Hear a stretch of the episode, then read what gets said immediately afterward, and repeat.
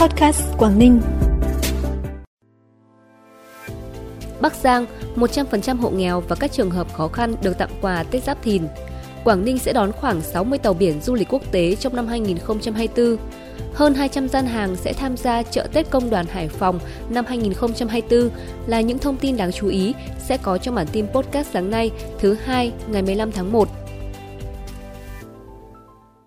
Thưa quý vị và các bạn, hiện nay toàn tỉnh Bắc Giang còn gần 12.560 hộ nghèo và hơn 16.200 hộ cận nghèo. Thực hiện phong trào thi đua vì người nghèo không để ai bị bỏ lại phía sau, Ủy ban Mặt trận Tổ quốc các cấp, các tổ chức thành viên của mặt trận tuyên truyền, vận động các cơ quan đơn vị doanh nghiệp, các nhà hảo tâm trong và ngoài tỉnh, các tầng lớp nhân dân hỗ trợ quà Tết cho 100% hộ nghèo, mức quà tặng là 600.000 đồng một suất. Ủy ban Trung ương Mặt trận Tổ quốc Việt Nam phối hợp với công ty cổ phần giao hàng tiết kiệm vừa trao 200 suất quà Tết đến các gia đình có hoàn cảnh khó khăn trên địa bàn huyện Hạ Hòa, tỉnh Phú Thọ. Trong đó, Ủy ban Trung ương Mặt trận Tổ quốc Việt Nam trao tặng 100 suất quà với tổng trị giá 120 triệu đồng cho các gia đình có hoàn cảnh khó khăn, đối tượng yếu thế trên địa bàn xã Ấm Hạ, Bằng Giã, Văn Lang và thị trấn Hạ Hòa – đại diện công ty cổ phần giao hàng tiết kiệm trao 100 suất quà trị giá mỗi suất 1,2 triệu đồng cho các hộ gia đình thuộc diện hộ nghèo tại xã Yên Luật. Tổng trị giá các phần quà của chương trình là 240 triệu đồng. Năm 2024, tỉnh Cao Bằng đề ra mục tiêu đón ít nhất 2,2 triệu lượt du khách – để hiện thực hóa mục tiêu này, Cao Bằng sẽ tiếp tục thu hút các nhà đầu tư chiến lược, xây dựng hạ tầng theo hướng đồng bộ, đa chức năng tại ba di tích quốc gia đặc biệt, các danh thắng quốc gia và vùng công viên địa chất toàn cầu UNESCO non nước Cao Bằng gắn với bản sắc văn hóa dân tộc. Địa phương cũng đang tiếp tục xây dựng tuyến trải nghiệm thứ 5 kết nối với công viên địa chất Đồng Văn tỉnh Hà Giang và tập trung phát triển các sản phẩm, loại hình du lịch bền vững như du lịch cộng đồng, du lịch nông nghiệp, du lịch sinh thái. Ngoài ra, ngành du lịch tỉnh Cao Bằng cũng phối hợp tổ chức các lớp tập huấn, bồi dưỡng kiến thức về phát triển du lịch cộng đồng, du lịch bền vững, kỹ năng hướng dẫn thuyết minh, giới thiệu điểm đến du lịch, nghiệp vụ cho các tổ chức cá nhân kinh doanh dịch vụ du lịch nhằm nâng cao chất lượng nhân lực du lịch, một trong những điểm còn yếu của Cao Bằng thời gian qua.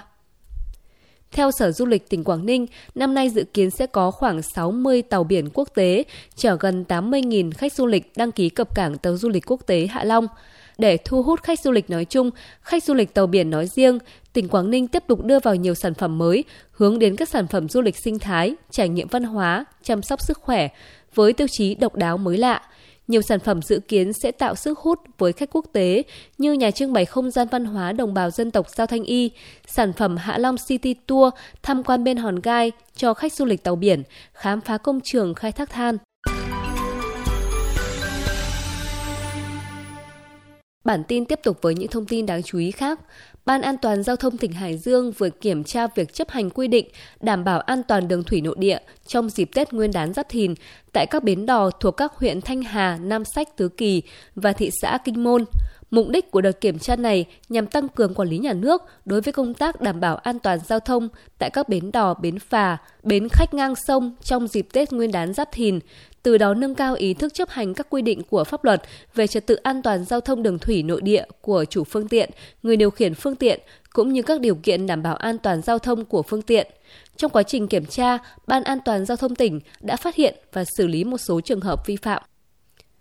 Khoảng hơn 200 gian hàng của các doanh nghiệp sẽ tham gia chợ Tết Công đoàn Hải Phòng năm 2024 do Liên đoàn Lao động thành phố tổ chức từ ngày 24 đến ngày 28 tháng 1 tại Cung văn hóa Lao động hữu nghị Việt Tiệp. Nét mới của chương trình chợ Tết Công đoàn năm nay là sẽ thu phí các gian hàng với hai mức khác nhau. Kinh phí sẽ được sử dụng để tặng quà đoàn viên, người lao động khó khăn. Liên đoàn Lao động thành phố phát hành hơn 1 tỷ đồng phiếu mua hàng tặng đoàn viên, người lao động qua app Hướng Công Công đoàn Hải Phòng, góp phần tích cực chuyển đổi số trong hoạt động công đoàn và người lao động. Xã Phúc Ninh, huyện Yên Sơn, tỉnh Tuyên Quang được thiên nhiên ưu đãi, thích hợp cho nhiều giống bưởi quý như da xanh, diễn, cát quế, soi hà.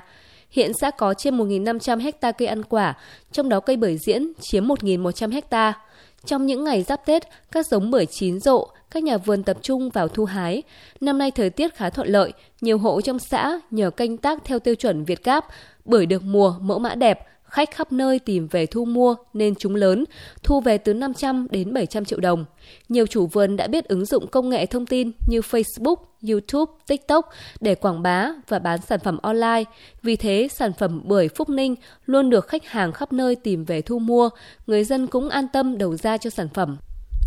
Phần cuối bản tin là thông tin thời tiết. Thưa quý vị và các bạn, các tỉnh miền Bắc tiếp tục chịu ảnh hưởng của không khí lạnh suy yếu, lệch đông, nên về đêm và sáng, khu vực tiếp tục cảnh giác với những cơn mưa nhỏ, mưa phùn. Tuy nhiên, mưa trong ngày hôm nay xu hướng giảm hơn về cường độ và thời gian mưa so với những ngày trước đó. Thời tiết rét nhẹ trong thời điểm này với nhiệt độ thấp nhất ở khoảng từ 16 đến 19 độ. Trưa chiều ngày hôm nay trời vẫn nhiều mây, nhiệt độ tăng nhẹ so với ngày hôm qua và ở khoảng từ 21 đến 24 độ. Riêng Lai Châu và Điện Biên có nắng nhẹ và nhiệt độ tăng lên ngưỡng trên 26 độ. Trân trọng cảm ơn quý vị và các bạn đã dành thời gian quan tâm kênh podcast Quảng Ninh. Chúc quý vị và các bạn một tuần mới học tập, làm việc hiệu quả, tràn ngập năng lượng và đón nhận nhiều niềm vui. Xin kính chào và hẹn gặp lại.